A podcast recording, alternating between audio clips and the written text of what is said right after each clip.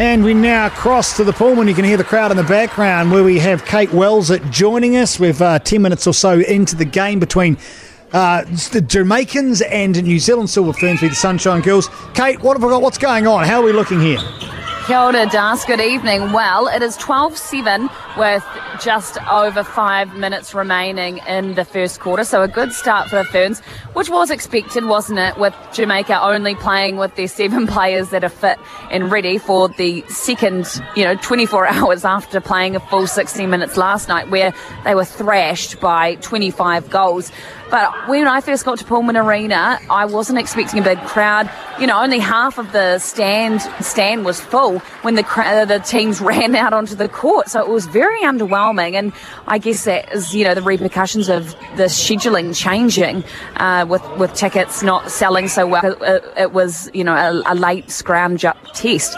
But the crowd actually has pulled together here at Pulman Arena. People have come along on this rainy Thursday night uh, down the southern motorway, which is great to see uh, New Zealand fans getting in behind both teams. Well, you left at four this morning so you can get down the southern motorway in time for this. That's how rotten that traffic is. Look, I know I'm always early and prompt, but I'd say we might have a few people who have been stuck in traffic that might arrive later. But yeah, it doesn't surprise me. I think only around a thousand tickets sold for this, so it's a stark difference to last night on the North Shore. Improvements that need to be made by the Silver Ferns. I know it's difficult in the face of not a great deal of opposition, and same same uh, with Jamaica. Where do they need to lift from what you've seen, Kate?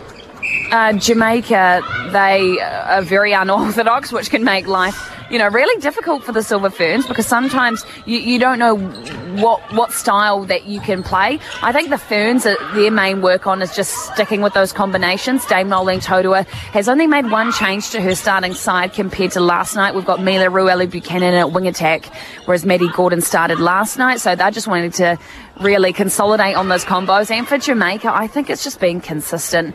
We know how dangerous the Ferns can be when they lick their lips and they see, you know, a big cross court ball going uh, across the court. So, yeah, I think it, for them it's just being patient and, and not panicking with the ball. Now, there's no finer sound than the sound of Plimsoll on Pine. Listen to that squeak in the background. It is fantastic. Hey, enjoy yourself, Kate Wells. Thanks very much for that update. We really appreciate your time. Thanks, Darcy.